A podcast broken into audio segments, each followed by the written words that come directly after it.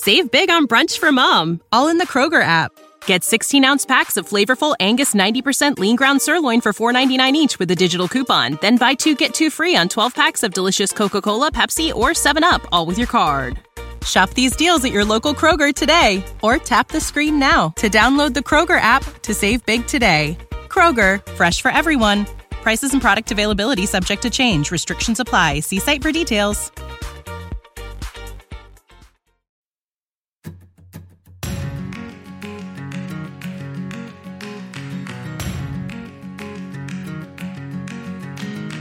You are listening to the Therapy Podcast with your host, Shloimi Balsam.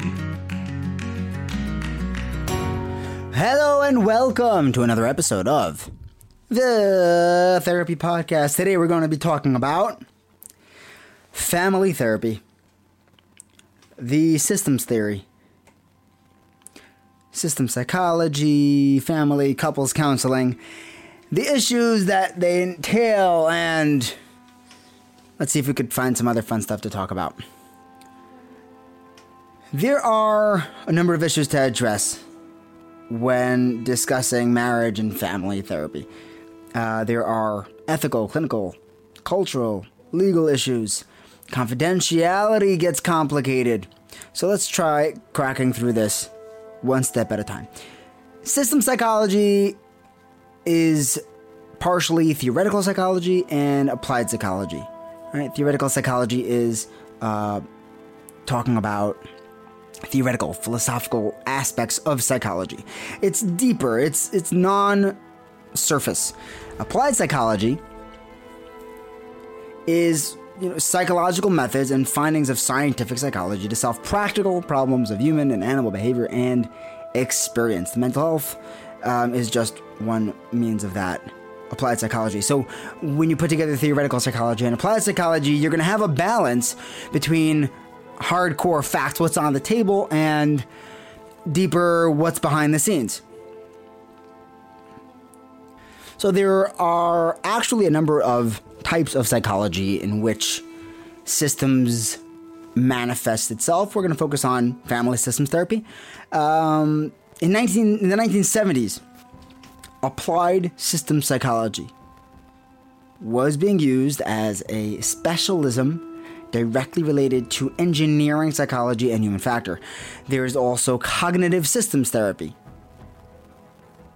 Uh, the cognitive systems theory. It's a cognitive system psychology. It's a part of cognitive psychology, and like existential psychology, it attempts to to dissolve the barrier between the conscious and the unconscious mind. That's the cognitive theory. The concrete systems psychology are concrete systems in the human the study of the human systems across the varied biological contexts and situations of everyday life. Contract system psychology is about the human systems actualization through participative organizations. Family system psychology it's a more general name for the subfield of family therapists. Um, Murray Bowen. People would call themselves uh, Bowian psych- um. They are, you know, th- that's someone who identifies as he is a therapist who works with family systems. The idea that Bowen introduced is that don't look at the family sitting in front of you. Focus on the entire spectrum of this family, where it stems from, and the different aspects of it, and realize that it's more than just a secluded issue. It's a branch of psychotherapy, which is the use of, psycholo- of, of, of psychology um, when based on a regular personal interaction with adults to help a person change their behavior outcome problems in a desired way. Psychotherapy aims to improve an individual's well being and mental health and take care of any issues that he's dealing with. But it's performed when family systems therapy with the entire family. Uh, it can be used in intimate relationships. Tends to view the system, the, the family as a system. The family relationships is an important factor in psychological health, and therefore, Family problems, when they show up, aren't secluded. They are a property of systemic interactions rather than, you know, blaming an individual member of the family. Marriage and family therapists, otherwise known as MFTs, are the most specifically trained in family systems therapy.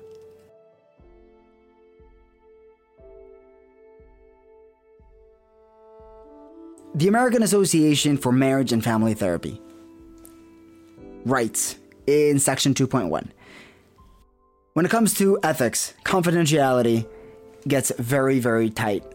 Especially when you have an intimate relationship, there's um, there's so much love that when it gets when anger is introduced, it's exponentially greater.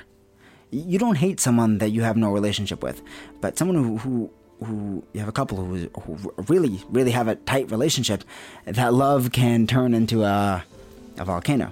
So uh, confidentiality needs to have set strict rules and here is one uh, here's here's what it says in 2.1 marriage and family therapists disclose to clients and other interested parties at the outset of services the nature of confidentiality and the possible limitations of the client's rights to confidentiality.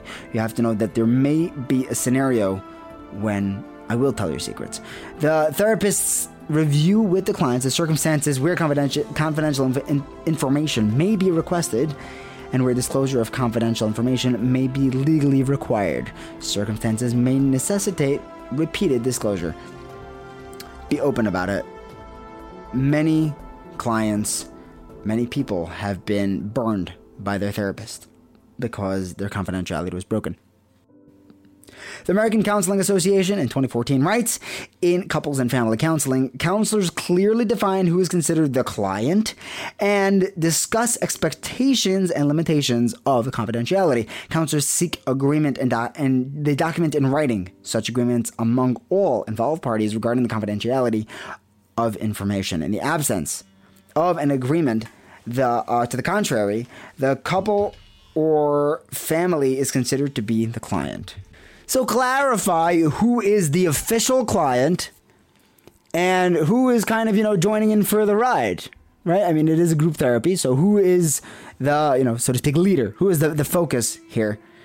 Um, otherwise, the entire family is going to be considered the client. Uh, the International Association of Marriage and, Count- and Family Counselors in 2011 writes in Section B couple and family counselors inform clients that statements made by a family member to the counselor during an individual counseling, consultation, or collateral contact are to be treated as confidential. Such it's so important. I like you can't stress it enough. Such statements are not disclosed to other family members without the individual's permission. However, the couple and family counselors should be clearly identified should clearly identify the client of counseling, which may be the couple or family systems, and inform the client in written form who the intended client is. Couple and family counselors should inform the client that they do not maintain family secrets, collude with other family members against others, or otherwise contribute to dysfunctional family system dynamic. If a client's refusal to share information from individual contacts interferes with the agreed goal of counseling, the counselor may terminate treatment and refer the client to another counselor. Some couple and family counselors choose to not meet with individuals, preferring to serve family systems. There is definitely an advantage to dealing with the entire family. You get the broader picture, and when you have just an individual sitting in front of you and you're trying to paint a picture of his family, his or her family, based on their description, um, you're getting a, a wholly biased uh, perception of the family uh, which you know invariably, if the family would be sitting there, you would be getting a, a totally separate view from them. Okay, let's talk about the values that take on special significance in counseling couples and families. So there, the ethical issues are raised, trying to figure out the you know, psychosocial dysfunction, assessing the problems of the identified patient in the family context, and devising treatment strategies. So we have to figure out what would be the problem, what is this particular family's issue, And how are we going to deal with it positively? The values pertaining to marriage, the preservation of the family, divorce, the same sex marriages, gender roles, and the division of responsi- responsibility in the family, child rearing, adoption of children by same sex couples, extramarital affairs can all influence therapist interve- interventions. Therapists may take sides with one member of the family against another. They may impose their values on family members, or they may be more committed to keeping the family intact than are the family members themselves. Conversely, the therapist may have a greater investment in seeing the family dissolve, even more than the members of the family. The value system of the therapist influences formulation and definition of the problems that the therapist sees in the family, the goals and plans for therapy, and the direction that the therapy is going to take. The California Association of Marriage and Family Therapists, called CAMFT, right? In 2011, they write in their code of ethics, the marriage and family therapists make continuous effort to be aware of how their cultural, racial, ethnic identity, values, and beliefs affect the process of therapy. Marriage and family therapists do not exert undue influence on the choice of treatment or outcomes based on such identities, values, and beliefs.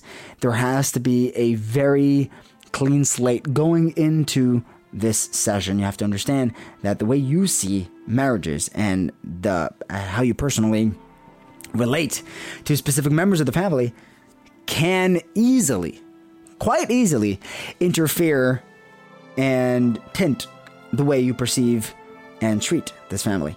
So, uh, obviously, any counselor who intentionally or unintentionally uh, intentionally imposes their values on a couple, uh, it can do considerable considerable harm. Definitely should not be done intentionally. It is not the function of a therapist who works with couples and families to decide how the members should change. So, what is the role? Your goal is to help the family members see more clearly what they're doing, to help them make an honest evaluation of their present patterns, and to encourage them to make the changes that they deem necessary. Couples and family therapists assist couples and families in negotiating the values they want to retain, modify, or discard. So we have to ask ourselves what values and experiences that we have or have had would influence how we work with couples and families. There are many other issues and complications and new, um, new, new factors to deal with with couples and family therapists. In her seminal article, Margolin in 1982 argues persuasively that difficult ethical questions confront in individual therapy become even more complicated when a number of family members are seen together. She observes that the dilemma with multiple clients is that in some cases, an intervention that serves one person's best interest could, in fact, burden another family member or even be counter therapeutic. So the therapists avoid being agents of any one family member. Believe that all family members contribute to the problem of the whole family. There's in no scenario is it going to be one person's fault. Rarely, rarely, rarely, rarely. Ethical practic- practice demands that the therapists be clear about their commitment to each member of the family. When it comes to couples, the therapist has crucial responsibilities. It's especially true when the partners do not have a common purpose of seeking counseling. So only one of them really wants to be here. So, what do you do? So, a key consideration is whether to treat a couples conflicts and relationship issues in individual therapies or in conjoint therapy. So, do you d- divide them up and divide and conquer? Individual therapy is common, uh, but conjoint therapy is the treatment of choice when you're addressing problems that couples encounter. Couples therapy has become the main practice within the broad field of fam- family therapy, and the efficacy of couples therapy is well established in hundreds of randomized controlled trials. Specifically, research has found that 70% of couples show improvement with couples therapy. It's a solid path to take. So, therapists who conduct conjoint therapy, they have professional responsibility to um, of receiving training in couples therapy and practice it ethically. You have to make sure you know what you're doing. You have to be competent, comp- competent in addressing the special considerations involved with couples therapy. The task of the therapist is to help a couple or a family explore and clarify their own values. You're not influencing them to accept the therapist's value system. I've come to realize, studying the art of therapy, if you will, that essentially a therapist is just a professional unpacker. He has to be observant and realize what he's unpacking. And you know, you try to open up the suitcase as you know, as far as the zipper can go. But once you know, his job is not to add or detract anything. It's really just to take out all the all the stuff that, you know, that that TSA messed up when they were going through your bags and you have to straighten it all out on the table in front of the the owner of this suitcase and show them like this is what you have. This is what you're dealing with. Let's try to neaten it out. The, but the moment that the therapist starts adding his own values, that's unethical. That's not your place. Your job is not to make your clients into you. Your job is to make them the best people they can be. Likewise, a key ethical issue is the impact of the therapist's life experiences on his or her ability to practice effectively and objectively if the therapist has experiences that pertain to the issues at hand, which makes him view the situation in a certain light, he can't project that onto his client's situation. As is true regarding all ethical issues, there is a significant relationship between sound ethical practices and clinical decision making. Family therapists may experience confusion, for example, regarding the ethical aspects of deciding who will attend family sessions. It's obvious, however, that these decisions can't be made without a solid foundation in clinical theory and methodology.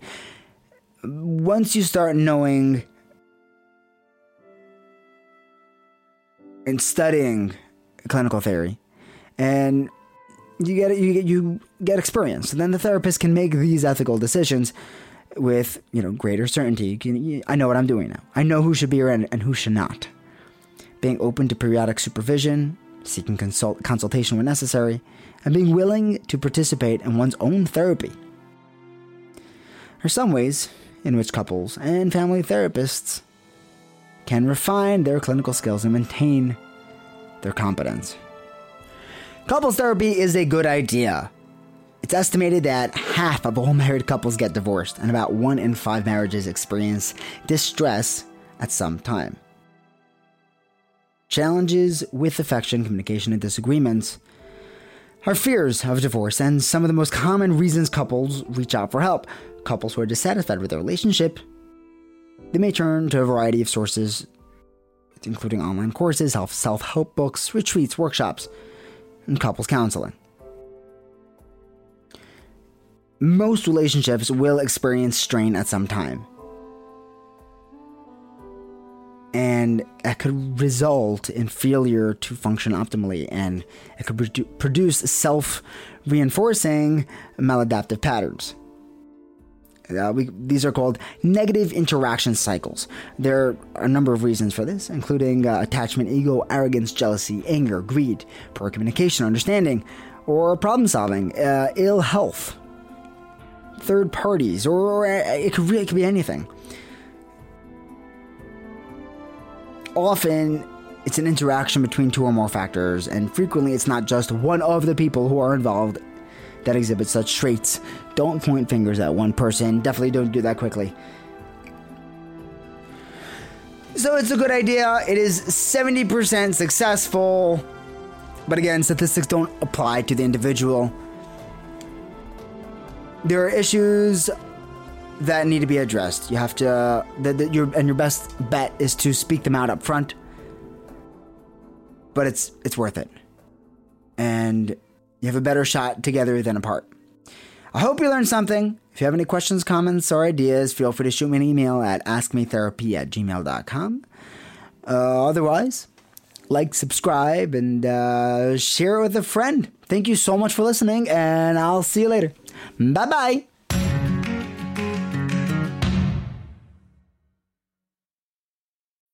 When you need mealtime inspiration, it's worth shopping Kroger, where you'll find over 30,000 mouth-watering choices that excite your inner foodie. And no matter what tasty choice you make, you'll enjoy our everyday low prices, plus extra ways to save, like digital coupons worth over $600 each week. You can also save up to $1 off per gallon at the pump with fuel points. More savings and more inspiring flavors make shopping Kroger worth it every time. Kroger, fresh for everyone. Fuel restrictions apply.